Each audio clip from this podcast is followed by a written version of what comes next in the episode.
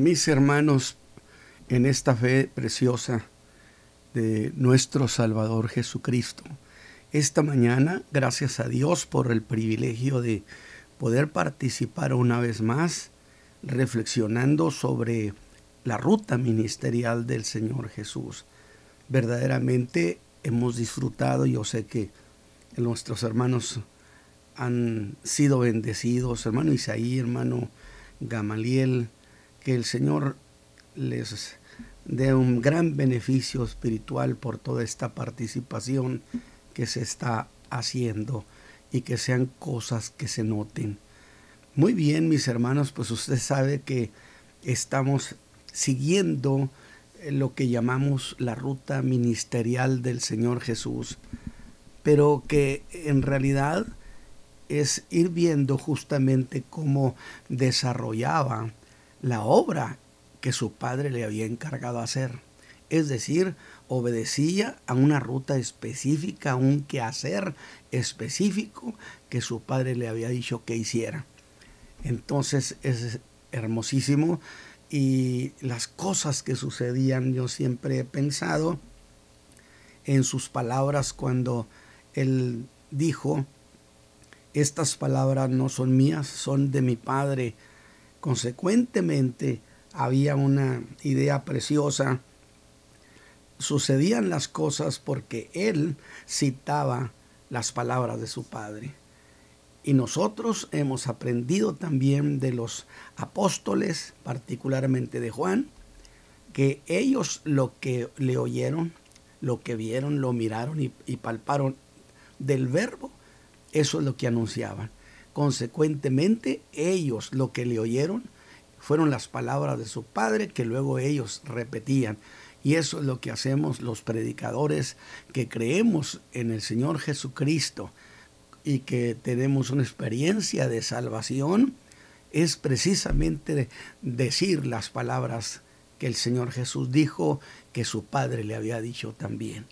Así que con esta breve reflexión entramos al mensaje de esta mañana que está en el capítulo 3 del Evangelio de Marcos, de los versos 7 al 12.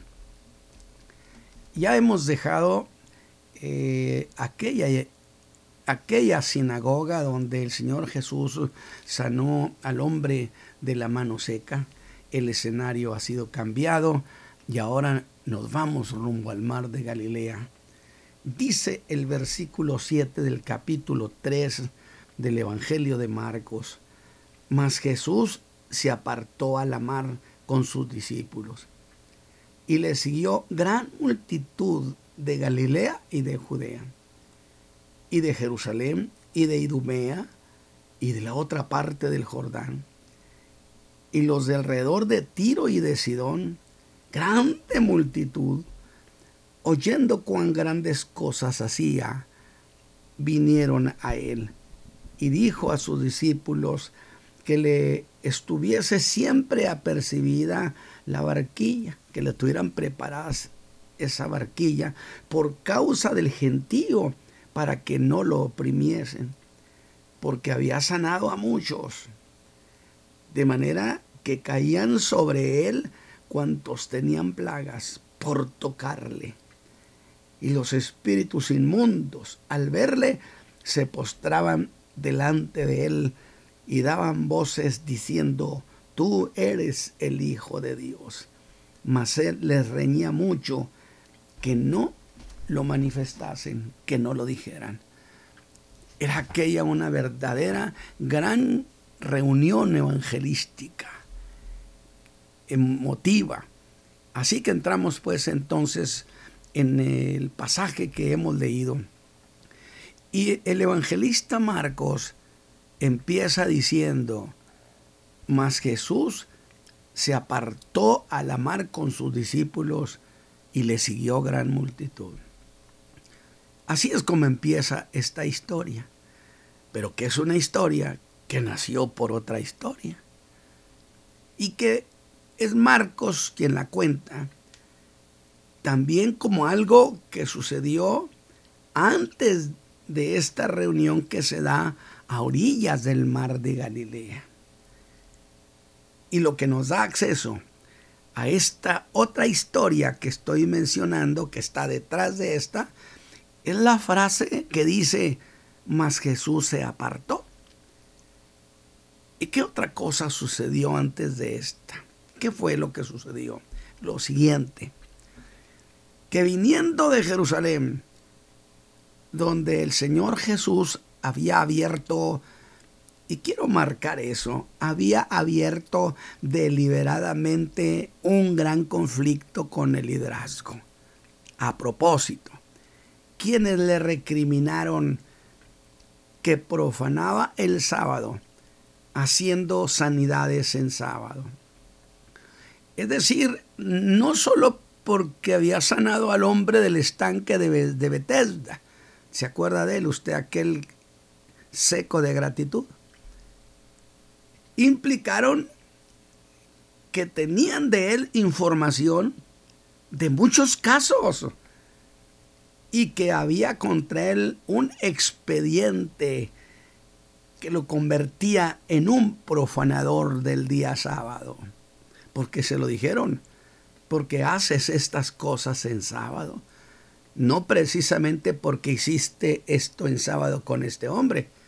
No, hay un expediente muy grande contra ti. Como según lo dice el mismo capítulo 5 del Evangelio de Juan. Ahora, después de eso, se da aquella historia donde Jesús entró a una sinagoga donde sanó a un hombre que tenía seca su mano derecha. Y por supuesto, restaurar la mano de aquel hombre fue una obra de bondad divina. Pero los fariseos se habían de indignar por eso alegando que era día sábado, que es una de las cuestiones interesantes de la escritura, donde el Señor Jesús explica muy bien que el sábado, el sábado como institución, no es para que el hombre le sirviera al sábado, sino que el sábado sirviera al hombre. Algo así de otra manera es decir, las instituciones son para el servicio del hombre y no para que el hombre le sirva a las instituciones. Porque en esa sinagoga había gente que quería que Jesús hiciera algo ese día para poder acusarlo de quebrantar el sábado como según pensaban ellos. Así que dije, había expectación y todo parecía favorecer las malas intenciones que tenía ese grupo, que eran precisamente fariseos. Pues allí está un hombre que tenía seca su mano derecha. Y aquí la cuestión sería, viene de Jerusalén, ha tenido conflicto allá. ¿Se atreverá Jesús a sanar en sábado? estando presentes nosotros los escribas y los fariseos? O mejor dicho de otra manera, ¿será capaz de atreverse ¿sí? Hacer alguna sanidad después del conflicto que tuvo en Jerusalén? ¿Volverá a hacerlo? La verdad, mis hermanos, con gozo, Jerusalén no lo intimidó. Y por supuesto que sí se atrevió. Aunque debo decir que eso, esa sanidad que el Señor Jesús hizo ese día con ese hombre de la mano seca, no lo hizo en desafío a nadie, sino por un acto de misericordia. Tomó a ese hombre, lo puso en medio de todos y entonces cuestiona a los que lo acechaban, a los que estaban buscando motivo para matarle. Buscaban motivos contra él. Y les hace una pregunta que verdaderamente era estrujante. ¿Es lícito sanar en sábado o quitar la vida? Una pregunta que parecía inofensiva, muy sencilla, Pero eso de es lícito sanar en sábado o quitar la vida, era una pregunta durísima para ellos, porque la pregunta implicaba las intenciones que traían ellos. Estaba poniéndolos a descubierto, porque él sabía que esos escribas y fariseos buscaban matarlo. Así que esa pregunta sería, ¿es lícito que me quieran quitar la vida en día sábado? Pero si sano a un hombre, y eso no sería ilícito, pero si sano a un hombre, ¿no sería lícito? Sanar a este hombre, según ustedes, no sería lícito en sábado. Quitarme la vida así, eso sí lo sería. Ve usted entonces qué interesante fue esta pregunta y qué concreta que miraba sus malas intenciones. Como dice, como dice la escritura en el libro de Job, capítulo 5, versículo 13, que él prende a los sabios en su astucia. Así que mis hermanos, aquí vemos una operación preciosa del Señor. Jesús ha descubierto el alma de ellos en ese reproche, porque Él conoce lo que hay en el hombre. Dice que se quedaron en silencio, nadie dijo nada, no pudieron responder a sus palabras. Por eso, lleno de gozo y agradecido con mi Cristo, los llamé el club de los silenciosos. Pero el Señor no dejó a aquel hombre solo con meras esperanzas de ninguna manera le iba a decir, muy bien amigo, vuelve a tu asiento y dejarlo como estaba. El Señor Jesús jamás hace eso. Lo sanó y se le regresó lleno de gozo sin duda a su lugar y a su casa. Entonces estos hicieron algo que jamás se hubiera esperado que hicieran. Pues dice Marcos que saliendo los fariseos tomaron consejo con los herodianos contra él para matarlo. Y una de las cosas que yo quise marcar sus mentes, mis hermanos, vean ustedes, el Señor Jesús buscaba ir a la muerte, a la cruz del Calvario. No fue que no tuvo salida, no fue que le falló el proyecto de ir al trono. Él hizo un lado al trono porque quería morir por nuestros pecados. Alabado sea Dios. Y se empieza a marcar, a marcar, a marcar. Querían matarlo. Increíble lo que acababa de suceder. Que hicieran alianza los fariseos con los herodianos. Eran dos grupos enemigos irreconciliables. Sin embargo, se hicieron aliados. Pues los fariseos eran nacionalistas, inconformes con el imperio romano que los dominaba. Mientras mis hermanos que los herodianos, por el contrario, estaban a favor del imperio y como quien gobernaba eran los Herodes, pues les dijeron los herodianos, ¿cómo conciliar esos extremos y hacer alianza entre ellos? ¿Sabe qué es lo que hizo que se diera esa alianza? El odio que ambos grupos tenían contra el Señor Jesús. Eso, eso es lo que lo hizo posible. Y es por eso que Marcos empieza la historia de esta ocasión diciendo, mas Jesús se apartó a la mar con sus discípulos. ¿A causa de qué? A causa de la historia de esa alianza. Por eso dije, es una historia que nace de otra historia. Jesús se aparta de allí. Y aquí tenemos pues el mensaje de esta mañana. Cuando ya Jesús se va hacia Galilea, hacia el norte, algo empezó a suceder. Alabado sea Dios. De todas direcciones empezaron a llegar gentes, grupos numerosos buscando al Señor Jesús.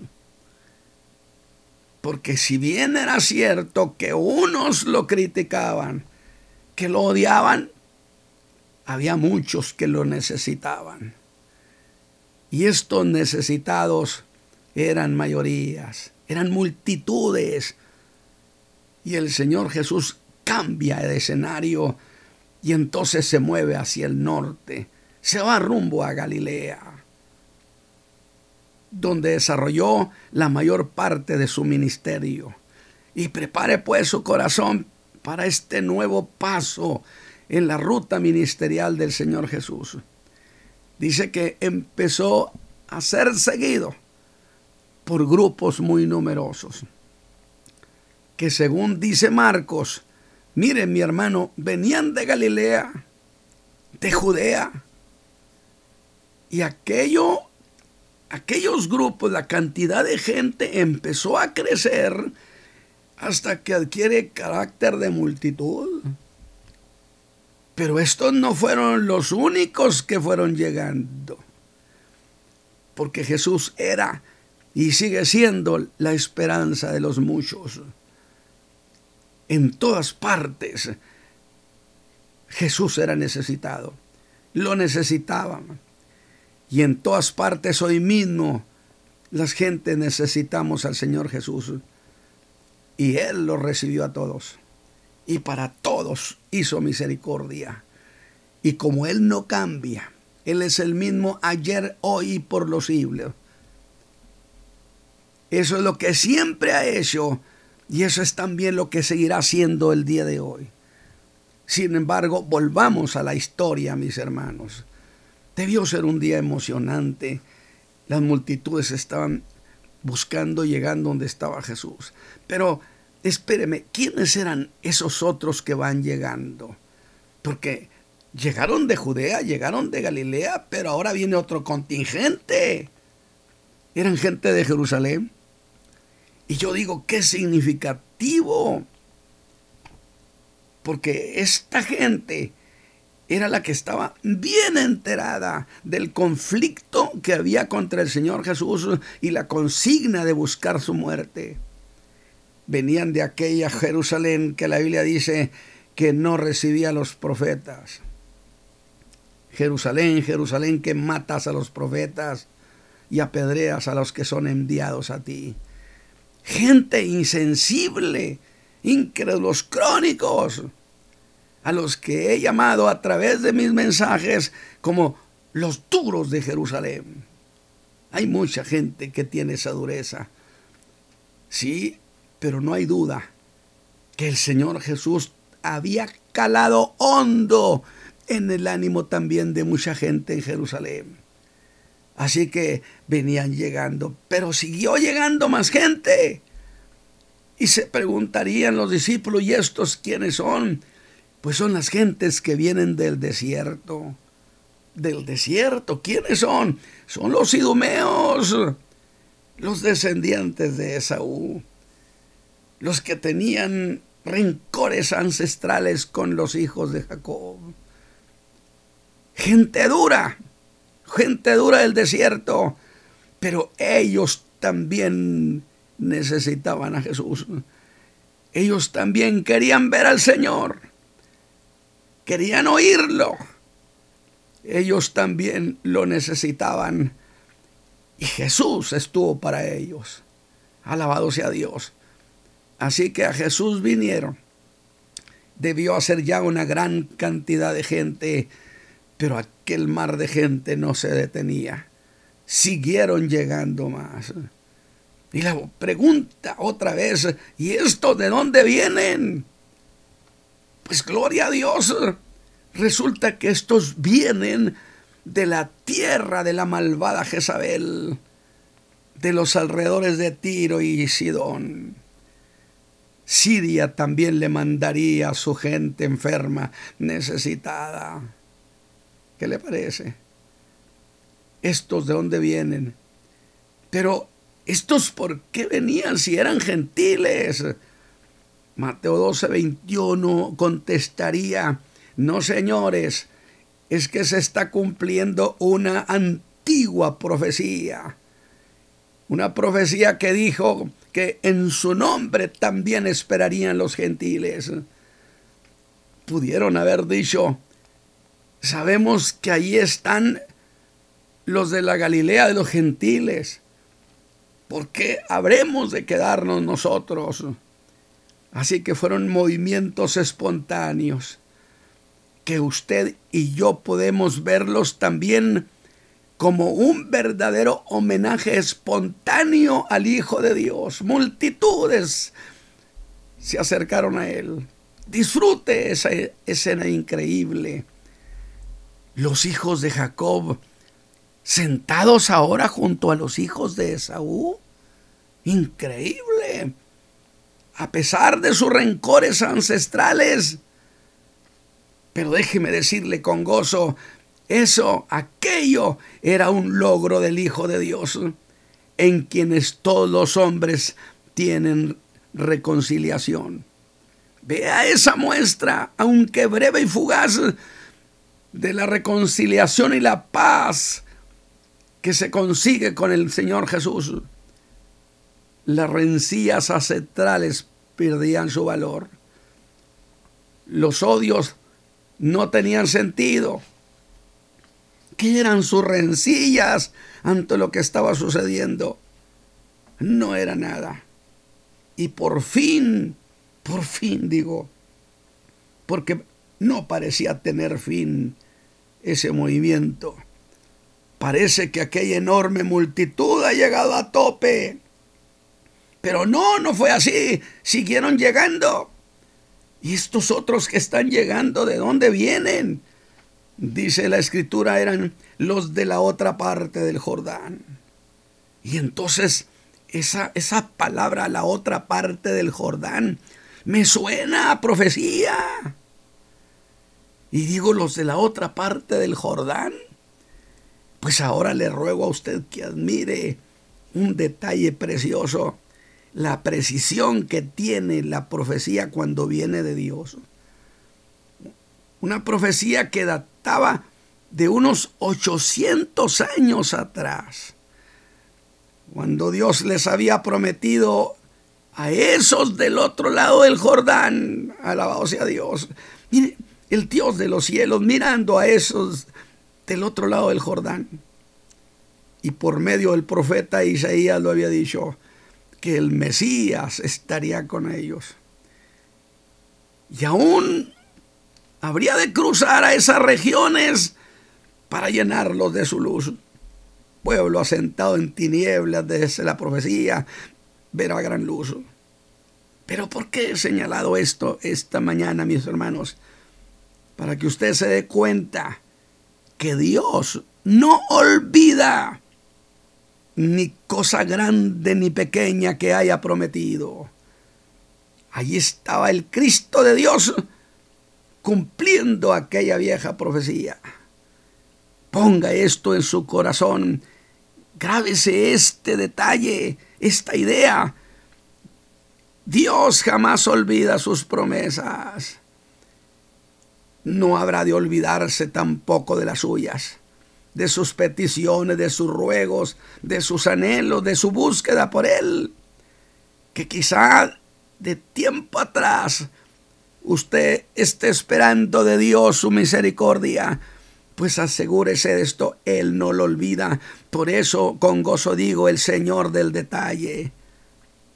Qué precioso. Ahora vea a través de este evangelio tan grande multitud. Y piense, ¿cuántos problemas representarían estas multitudes? Muchos de ellos problemas añejos, penas, angustias, enfermedades, dolencias, gente poseída. Todas estas cosas estarían representadas en aquella expectante multitud que miraba con ansia hacia el Señor. Alabado sea Dios. Aquello estaba en grande. Pero, ¿por qué fueron a Él? Lo dice aquí mismo el pasaje, porque habían oído cuán grandes cosas hacía. Cada quien se acomodaba como podía. Iban decididos a tener su milagro. El ánimo de toda esa gente estaba desbordado. Jesús percibió ese ánimo y audacia y dijo a sus discípulos que le tuvieran lista siempre la barquilla por causa del gentío, lo que implica la idea de una multitud que se movía alrededor del Señor Jesús, que podían incluso oprimirlo. Lo dijo para que no me oprimieran. Alabado su nombre. Dice Marcos. ¿Sabe por qué esa euforia se desató? Porque dice que había sanado a muchos. Y cada cosa que sucedía, la gente la, gritaba, glorificaba a Dios y la expectación se fue creciendo y algo empezó a suceder. Mire lo que dice Marcos, mi hermano. Escuche esta, esta versión tan extraordinaria. Dice que se tiraban sobre él, que caían sobre él. No era el mero caer a sus pies, no, sino caer sobre él. Yo tengo una idea muy mía si usted quiere, pero me parece que era gente que como quien se va hacia atrás y coge vuelo y caía por encima de la gente hasta caer sobre Jesús. Dice Marcos que hacían eso cuantos tenían plagas con tal de tocarle. Plagas. Sí, es una metáfora donde las enfermedades que esa gente padecía eran como el dolor que causa un azote, el azote que se usaba para castigar criminales. Esos enfermos ya no soportaban más. Y creo que este mensaje es para esas, esas gentes que me están escuchando y que ya no soportan más. Estaban decididos a no irse con sus plagas. Así que aquello se convirtió, mis hermanos, en un movimiento enérgico. La multitud estaba siendo conmocionada por lo que sucedía con los enfermos. Y ahora se daba otro, otro hecho. Esto es con los espíritus inmundos, con los demonios. Por eso mencionaba que en esa multitud estaba representado toda clase de mal, que al ver a Jesús se postraban delante de él. Bendito sea el Señor. Bien dice la Escritura, para que delante de él se postre doble toda rodilla de los que están en el cielo, por supuesto, los ángeles de Dios, en la tierra y debajo de la tierra se postraban delante de él y daban voces haciendo un gran escándalo y gritaban, tú eres el Hijo de Dios. Y entonces Jesús con gran vehemencia les ordena de manera enérgica que se callaran. Dice que los regañó, que se callaran. Así termina el relato de Marcos. Pero quiero ahora ir con Mateo. Ahora es Mateo el que sigue contando lo que ahí sucedía. Y lo hace en el capítulo 12, versículos 16 al 21. Solo que lo contará a través de la profecía de Isaías. Porque allí se estaba cumpliendo esa profecía.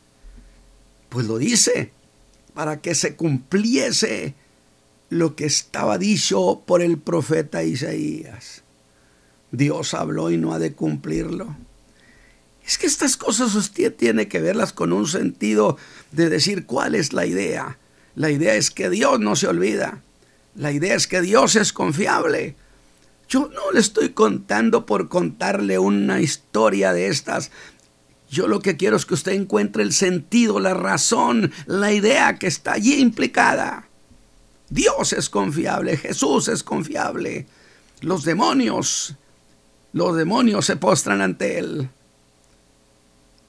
He aquí mi siervo, dice, el cual he escogido, mi amado, en el cual se agrada mi alma. Pondré mi espíritu sobre él. Referencia de lo que sucedió en el Jordán cuando el Espíritu Santo vino y posó sobre él, ungiéndolo. Y a los gentiles anunciará juicio. Vea usted, aquí el pasaje presenta a Jesús como el siervo. El siervo a quien Dios ama. El siervo que fue elegido por Dios. La profecía no le escatima calificativos a ese siervo. Y dice, fíjese la buena fama que tiene ese siervo precioso ante su Padre, que es el siervo que complace al Padre, que Dios ha derramado sobre él su Espíritu Santo, lo que pone a Cristo en una posición de grandeza, de jerarquía, porque Él es grande. Le voy a llamar el siervo exitoso. En esa profecía se deja ver el interés que Dios ha puesto en los gentiles. Y allí están los gentiles en esa reunión. Y dirá la profecía que los gentiles esperarían en su nombre. Yo soy un gentil y yo he esperado en su nombre, me dio salvación y me ha sostenido todos estos años, 54 años desde el día que el Señor Jesús perdonó mis pecados. ¿Mm? Pero en esa profecía hay algo muy delicioso que nos va a llevar prácticamente al final de esta historia. Dice que su siervo no contenderá, ni voceará. Es decir, no será un gritón. Alabado sea Dios. Nadie oirá su voz en las calles. No se trata de que ejercería un silencio total sino engrandece la mansedumbre de ese siervo, que no sería un predicador bravucón, ni soberbio, que no traería guardaespaldas, alabado su nombre, que mostraría humildad. Habría de debatir con muchos que le tenían odio profundo. Sin embargo, él jamás levantó la voz desmedidamente. Nunca hizo una disputa a gritos. La moraleja aquí es, solo piénselo mi hermano. Pero la profecía no ha terminado. Y es por eso que quiero llamar la atención de ustedes a otra cuestión que a mí me parece una delicia, un verdadero manjar para disfrutarlo en el alma usted en esta narración junto conmigo ha visto esa enorme multitud que estaba con un ánimo desbordado. ¿Cómo se imagina que era aquella reunión, hermano? Pero la profecía pone atención ahora sobre otro grupo. Le estoy diciendo cómo Dios es cuidadoso. No se le pasa detalle. Nadie se queda allí olvidado en un rincón de la historia, sino que la, Dios a través de la profecía le pone su atención a un grupo, también un grupo muy numeroso. ¿Quiénes son estos? Escúcheme, dije porque este es un manjar que el Señor Jesús nos da. Adereza mesa delante de nosotros. Este grupo son gentes que ya no tienen ánimo de nada. Son gentes que ya no tienen ilusiones. Están al punto de quebrarse. Quebrarse moral, espiritual y, y anímicamente. Y Dios a través de la profecía los vio.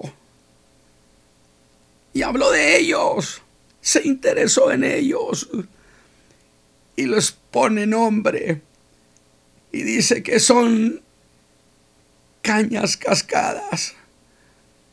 A otro los compara a pábilos que humean.